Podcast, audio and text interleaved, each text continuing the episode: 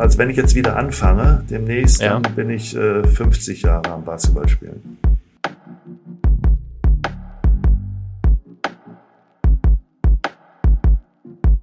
Das nannte sich die sogenannte Schweineschwänzchenversuche. Das ist, da sagt jetzt jeder, der nichts mit der Unfallversicherung weiß oder nicht, sagte, was ist das denn jetzt? Es ging letztendlich ja. um eine Kreissägenverletzung. Oh Gott.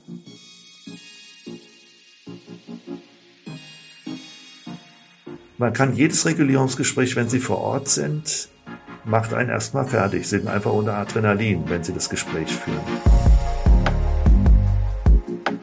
Versicherungen.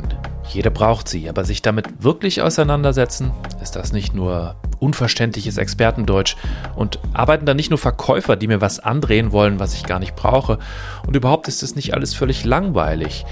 Es gibt viele Vorurteile über die Versicherungsbranche. Wir wollen damit aufräumen, mit einem Blick hinter die Kulissen, mit Gesprächen mit Mitarbeiterinnen und Mitarbeitern, die von sich und ihrer Arbeit erzählen, die ganz sicher eines nicht ist, langweilig. Dies ist Backstage Stories. Versichern ist alles nur Stromberg oder was? Ein Podcast der DBK Versicherungsgruppe.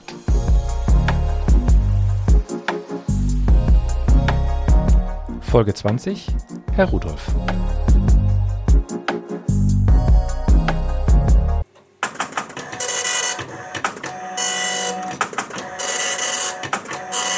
Also mein Name ist Volker Rudolf, ich bin 64 Jahre alt, bin seit 1991 bei der DBK beschäftigt.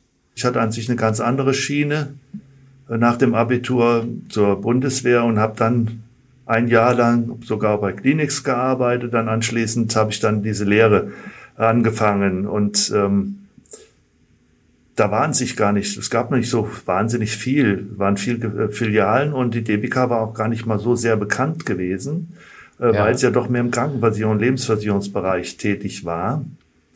Und äh, die allgemeine Versicherung hat ja erst angefangen, jetzt hier 1982. Und wobei ich auch noch einige von den Gründungsmitgliedern sogar kenne, mhm. die äh, sogar noch eine Kollegin, die noch da äh, damals bei den ersten dabei war, 82. Und äh, ja gut, und dann war ich auch eine längere Zeit nicht, äh, war es erstmal bei dem anderen Versicherer in Koblenz tätig, bin dann 86 war nach München zu der Hauptverwaltung von dem Mitversicherer und bin dann 91 erst wieder aus privaten Gründen nach Koblenz zurück.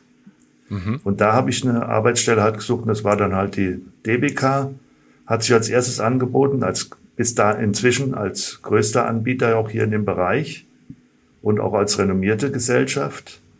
Und äh, eine Alternative hatte ich noch beim Makler, aber das war eigentlich uninteressant, weil der allein die Sozialleistungen äh, bei weitem nicht das gedeckt hat, was die DBK geboten hatte. Mhm. Und dann habe ich dort Glück gehabt, bin halt hier dann übernommen worden. Das war 1991 im Juli, habe ich angefangen. Da waren wir in der gesamten Allgemeinversicherung 46 Personen. Ja, im Vergleich zu heute? Ja, wir sind jetzt äh, etwas über 70 nur in der Unfallversicherung. Okay. Also nur als Vergleich. Ich weiß nicht, wie wir bei der Kfz sind, das ist noch deutlich mehr. Die fingen ja auch erst später an. Aber das ist jetzt äh, ganz anderes, äh, von der Personenzahl ganz anders. Also damals wurde man wirklich vom Hauptabteilungsleiter rumgeführt und nahm und wirklich persönlich vorgestellt mit Handschlag. Mhm. Hat man jeden Mitarbeiter kennengelernt. Und das war halt eine kleine verschworene Gruppe, auch nur im Sach-, Haftpflicht- und Unfallbereich. Und erst dann wurde es getrennt in 93 dann. Und äh, wenn Sie dann neu reinkommen, hier waren auch sehr viele neue Mitarbeiter, junge Mitarbeiter. Ich hatte eine Mitarbeiterin, eine sehr nette, die leider verstorben ist, kurz nach kurzer Zeit oder verunglückt war.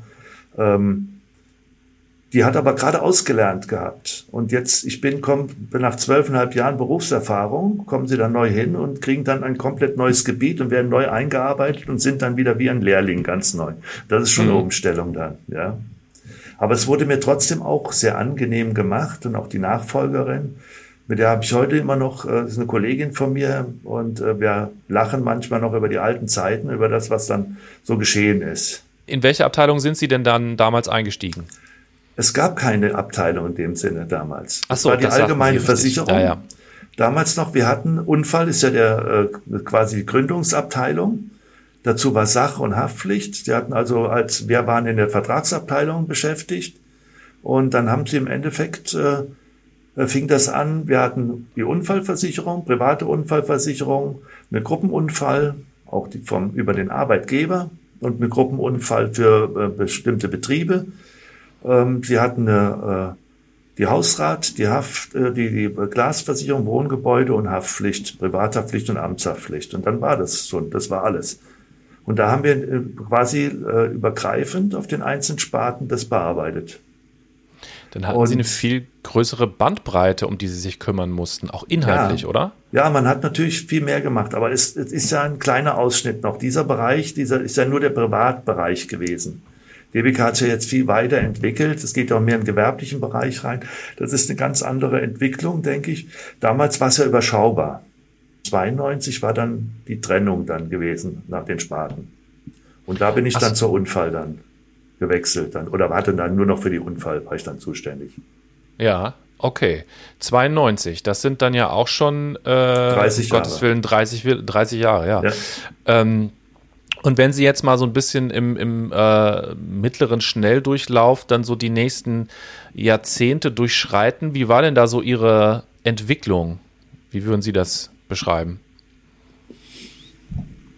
Wie würde ich das beschreiben? An sich war das, ja, wir hatten von der Bearbeitung, ich bin, habe ja gewechselt dann, oder bin dann gewechselt in die äh, Leistungsabteilung das war dann, ich meine auch 92 war das schon oder Anfang 93, genau habe ich, weiß jetzt nicht mehr das Datum. Mhm. Und äh, da bin ich dann auch mit der Zeit dann, äh, hatte ich mal eine, eine Zeit lang Ausbildung gemacht.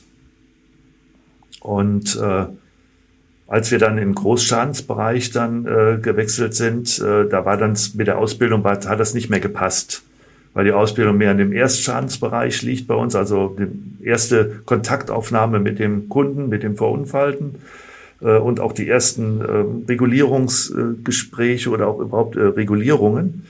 Ähm, da passt, das, da ist ja auch der Bereich, wo auch überwiegend die Auszubildenden erstmal geschult werden und dann überhaupt Kontakt zur Unfallversicherung bekommen. Mhm. Und während wir jetzt hier im Großschadensbereich natürlich einen ganz anderen Bereich abdecken dann. Und äh, dann ich muss ganz ehrlich sagen, wir haben damals zu unserem damaligen Abteilungsleiter gesagt, das macht keinen Sinn mehr, die Ausbildung zu machen. Ich weiß schon gar nicht mehr richtig, wie man Neuschaden anlegt. Mhm. Und äh, dann habe ich gesagt, es ist besser, wenn eben Kolleginnen und Kollegen aus diesem Bereich dann die Schulungen übernehmen, äh, weil die näher dran sind. Und dann auch, die, auch diese Bearbeitungsweise ist ein bisschen unterschiedlich dann. Ja. Können Sie mal so ein bisschen skizzieren, mhm. wie jetzt Ihre Arbeit äh, heute aussieht? Also was für ein, ähm, was das beinhaltet? Ähm, es ist auch schwierig jetzt an sich zu sagen. Ich kann, man könnte jetzt irgendwo sagen, wir haben Großschadensbereich, sie sind, wir haben spezielle äh, Sachverhalte, die wir hier zu bearbeiten oder zu prüfen haben. Ähm, Großschaden sagt schon, dass ab einer bestimmten Versicherungssumme ist über 400.000 äh, Versicherungssumme als Grundversicherungssumme bei uns beispielsweise. Ähm, Sie haben mit speziellen äh, Kausalitätsfällen zu tun. Das können sein Hirnblutungen, ähm, das kann sein, wir haben äh, mit äh, den Borreliosefällen zu tun. Also wenn irgendwie spezielle Sachverhalte ein bisschen mehr intensivere ähm, ja, Betreuung noch erfordern, das ist dann im, mehr in dem Großschadenbereich angesiedelt.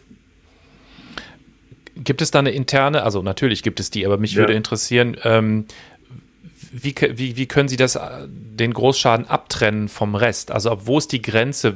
Wodurch wird das festgelegt? Es ist, wie ich sagte, es wird von den äh, einzelnen Sachverhalten, wie ich eben nannte, Borreliose, Hirnblutung oder so, also spezielle Sachverhalte, die ja. reingehen und ab einer bestimmten Versicherungssumme und ab auch einer bestimmten vermuteten Invaliditätsgrad. Ach so, kurz zur Erklärung.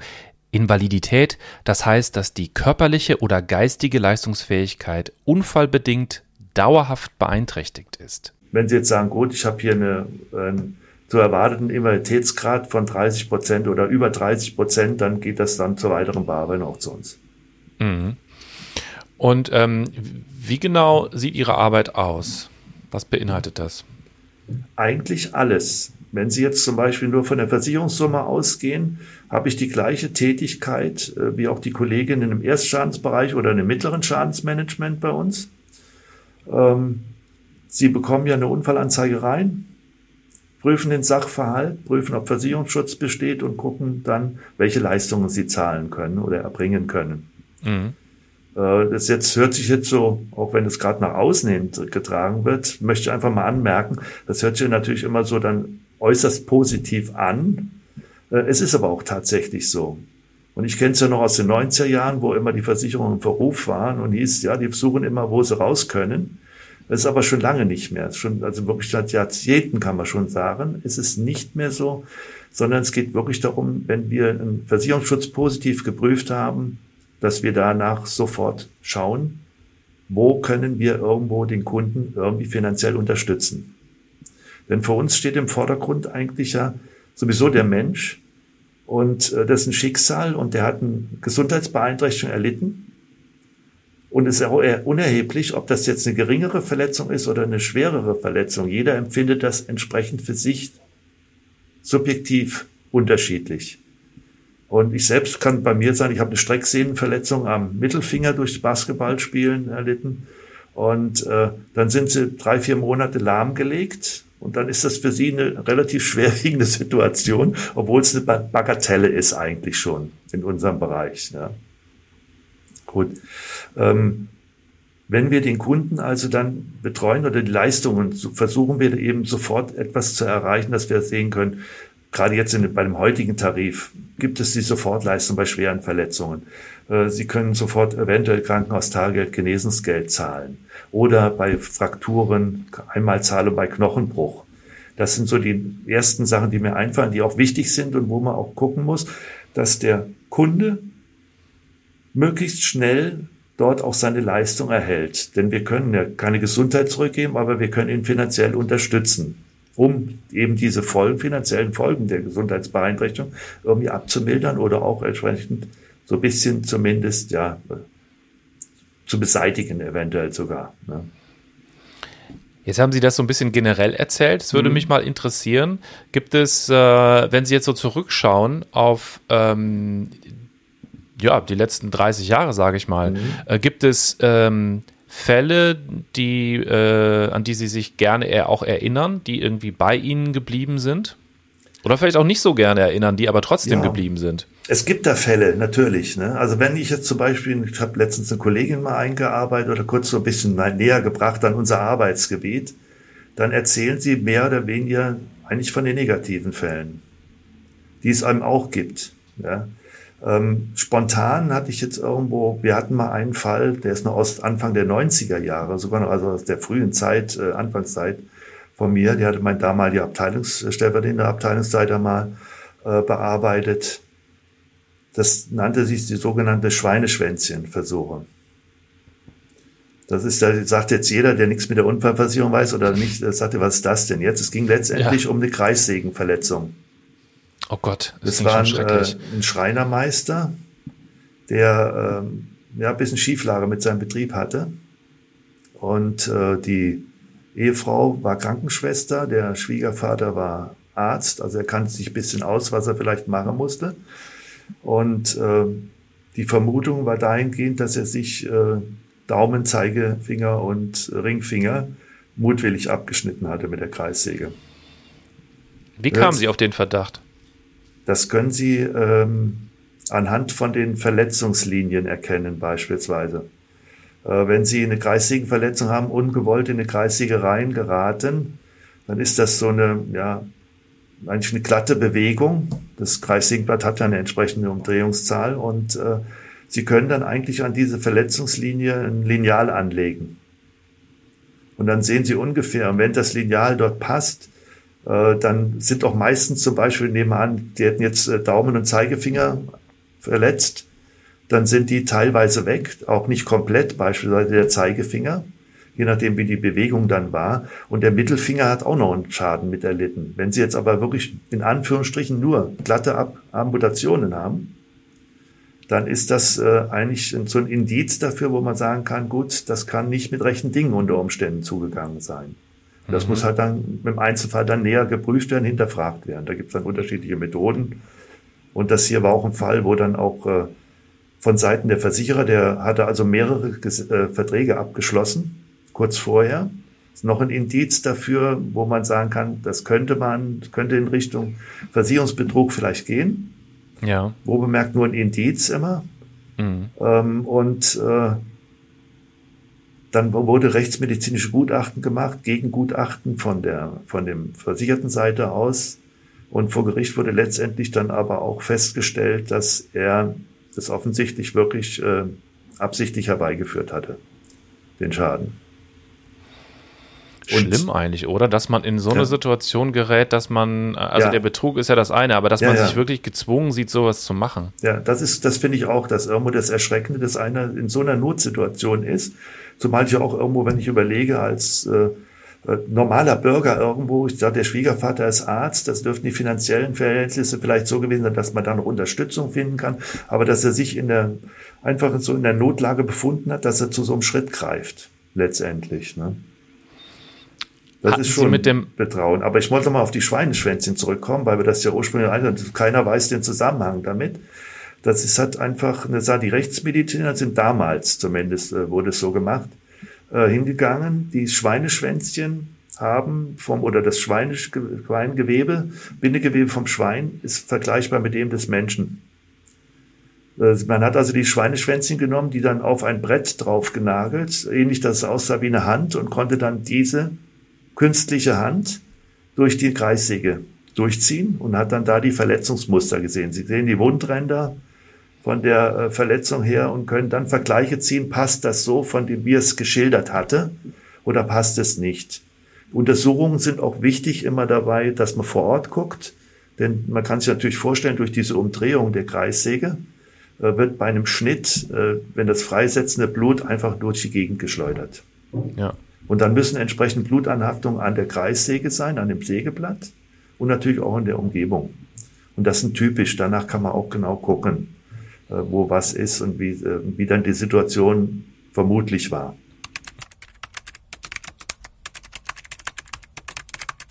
Wir hatten eine Zeit lang bei der Regulierung auch, gerade wenn es Fälle sind, die nicht eindeutig sind, wo man vielleicht auch dazu tendieren, äh, tendieren konnte, sie ganz abzulehnen. Folge wäre gewesen, wenn der Kunde nicht mit einverstanden ist oder Zweifel hat an unserer Entscheidung, äh, dann wird er natürlich einen Rechtsanwalt äh, beauftragen und es wird unter Umständen zu einer Gerichtsverhandlung kommen. Äh, ist aber nicht im Interesse jetzt von uns, um unsere Mitglieder vor Gericht zu ziehen, sondern irgendwo muss man schon versuchen, eine vernünftige Einigung herbeizuführen. Wir hatten das damals in den 90er Jahren, ich habe nochmal nachgeguckt, glaube bis 2003, 2004 ging das, sind wir auch dazu übergegangen, bei unklaren Sachverhalten, wo wir eigentlich hätten ablehnen können oder müssen, haben wir das Gespräch, das persönliche Gespräch gesucht. Sprich, wir sind äh, zu den Leuten nach Hause gefahren im Bundesgebiet und haben dann im persönlichen Gespräch dann eine Einigung erzielt. Das wurde auch sehr positiv immer aufgenommen, zumal also ich hatte selbst ein Gespräch in Vogtland, in der Nähe von Chemnitz ist das. Äh, da fahren sie halt vier Stunden oder viereinhalb Stunden hin und äh, da ist das halt äh, immer eine sehr, sehr positive Geschichte, wenn die einfach ihre, ihre eigene Situation auch mal darstellen können, auch zeigen können vor Ort. Mhm. In dem Fall ging es hier um einen jungen Mann, auch ein 18-Jähriger, der gerade von einem Bewerbungsgespräch zurückkam, das positiv verlaufen war und ist halt irgendwo in der Euphorie anscheinend ein bisschen schneller gefahren und ist über eine Landstraße gefahren, war kurz vorm Ortseingang und es war einseitig mit Bäumen bewachsen, also ein einseitiger Allee quasi. Und diese Bäume wurden auch zurzeit gerade ähm, von entsprechenden Straßenamt äh, gepflegt. Und äh, er hatte versucht, an diesem Straßenbauwagen vorbeizufahren und hat da einfach den Gegenverkehr nicht beachtet, nicht ausreichend beachtet. Es kam zu Zusammenstoß. Sein Fahrzeug ist noch hochgewirbelt worden mit dem Heck, hat er oben auf dem Häcksler den einen Arbeiter eingeklemmt gehabt, der also neunfach das Bein gebrochen hatte, auch langwierig äh, im Krankenhaus war. Und er selbst ist mit dem Kopf gegen die B-Säule geschlagen. Also die mittlere Säule äh, von äh, hintere Teil der Fahrertür quasi vom Auto. Und da hat es, äh, ist der ähm, die Verbindung zwischen Groß- und Kleinhirn ist dadurch durchtrennt worden. Und der ist äh, Apalika, also im Wachkoma liegt er. Und äh, war dann im Krankenhaus, wurde er behandelt auch. Und äh, da ging es jetzt darum, inwieweit hier unter Umständen Straftatbestand war, was dann äh, zum Ausschluss geführt hätte. Und äh, nachdem wir dann alle Informationen soweit gesammelt hatten, bin ich halt dann rübergefahren, habe das mit dem Vater besprochen. Und das war halt von daher eindrucksvoll. Wir sind dann zunächst einmal, als ich dort, ich hatte vorher noch ein anderes Regulierungsgespräch, bin dann zu ihm hin, er wartete dann schon, bin dann rein und dann hat er äh, mich erstmal das Zimmer von dem Sohn geführt. Der lag dann auf dem Krankenbett, so auf etwa ein Meter Höhe, äh, weil er drauf und das Zimmer war eingerichtet wie so ein Krankenzimmer eigentlich oder Pflegeraum.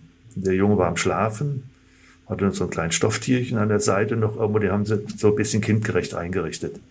Und dann hatte auch der Vater erzählt, das fand ich immer sehr äh, berührend irgendwo oder was mir auch so in Erinnerung geblieben ist, ähm, dass der Junge im Krankenhaus eigentlich ziemlich unruhig immer war nach der ersten Zeit bei der Pflege. Und immer wenn die Eltern kamen, wurde er ruhig.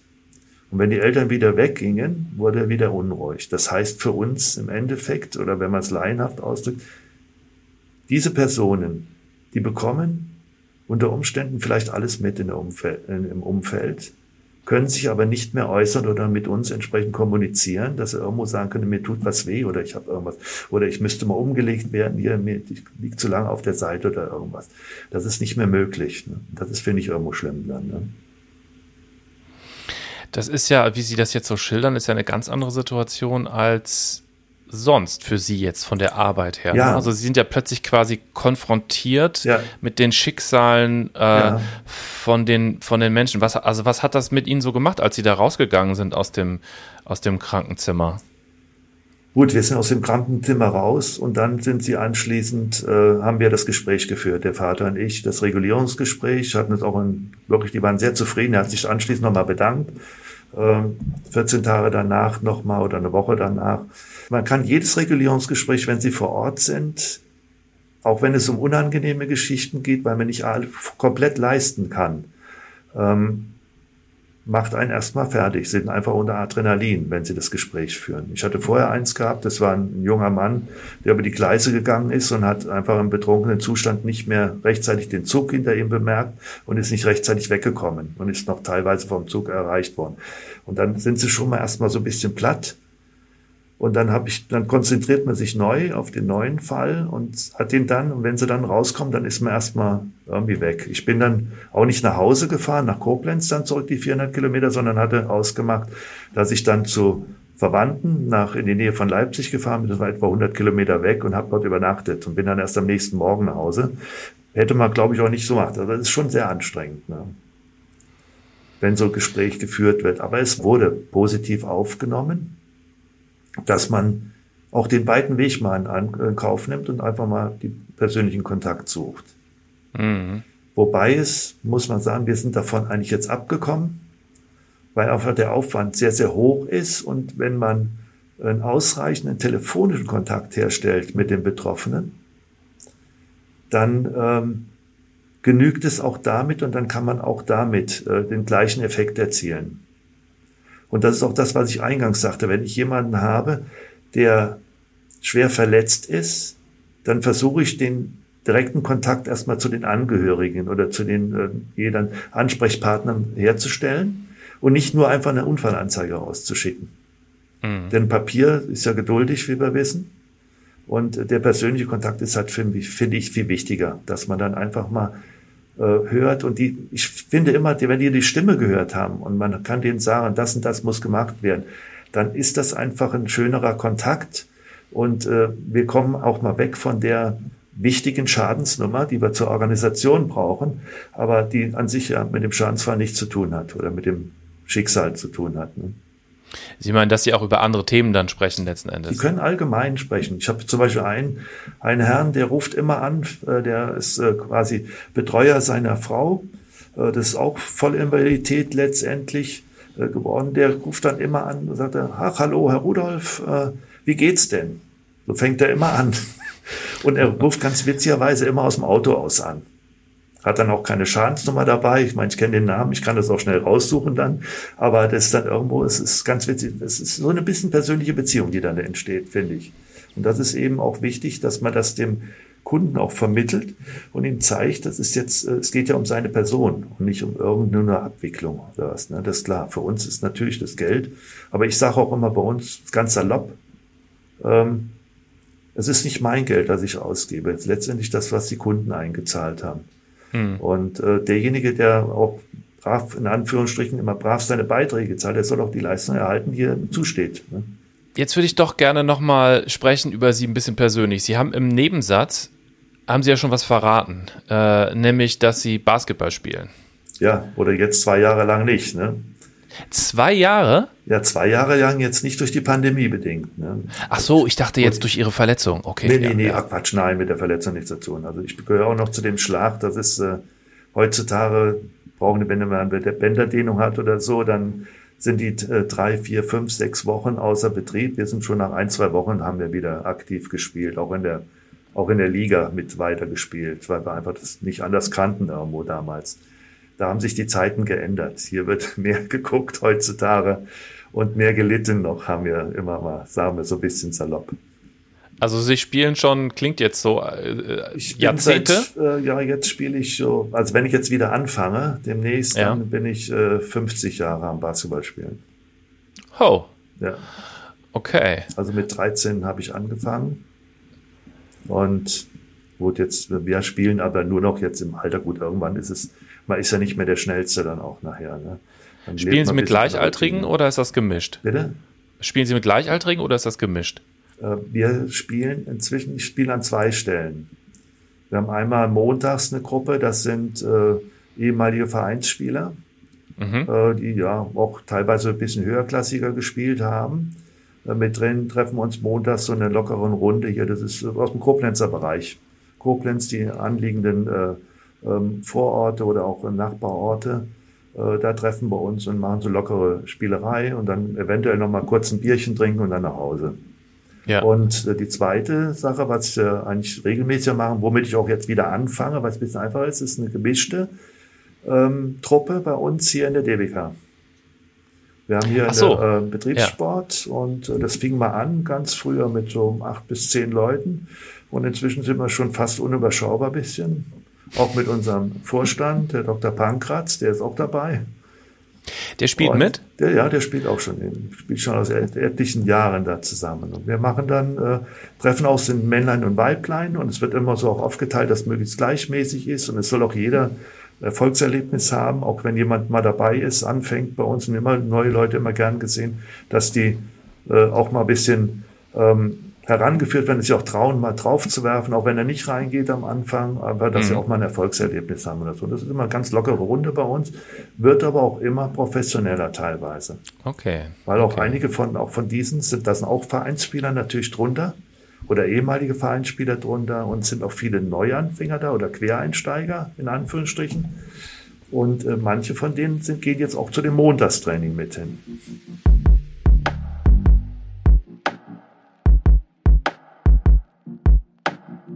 Das war Backstage Stories. Versichern ist alles nur Stromberg oder was? Eine Reihe, in denen wir mit Vorurteilen gegenüber der Versicherungsbranche aufräumen wollen. Ein Podcast der DBK Versicherungsgruppe. Und in der nächsten Folge eine andere spannende Geschichte, die zeigt, dass Versicherung nicht Stromberg ist.